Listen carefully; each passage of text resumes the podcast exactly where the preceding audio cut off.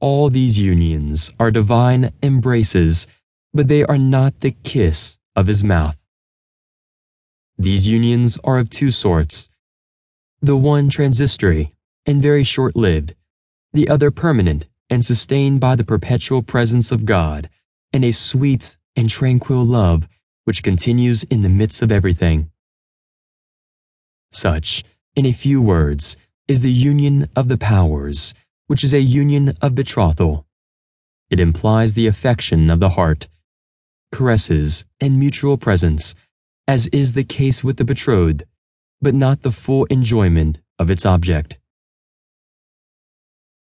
Essential union and the kiss of his mouth is the spiritual marriage, where there is a union of essence with essence and a communication of substance where God takes the soul for a spouse and unites himself to it, no longer by persons nor by any act or means, but immediately reducing all into unity and possessing it in his own unity. Then it is the kiss of his mouth in real and perfect possession.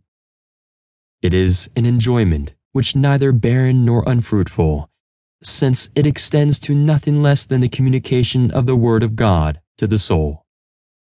We must remember that God is all mouth, as He is all Word, and that the application of this divine mouth to the soul is the perfect enjoyment and consummation of the marriage by which the communication of God Himself and of His Word is made to the soul.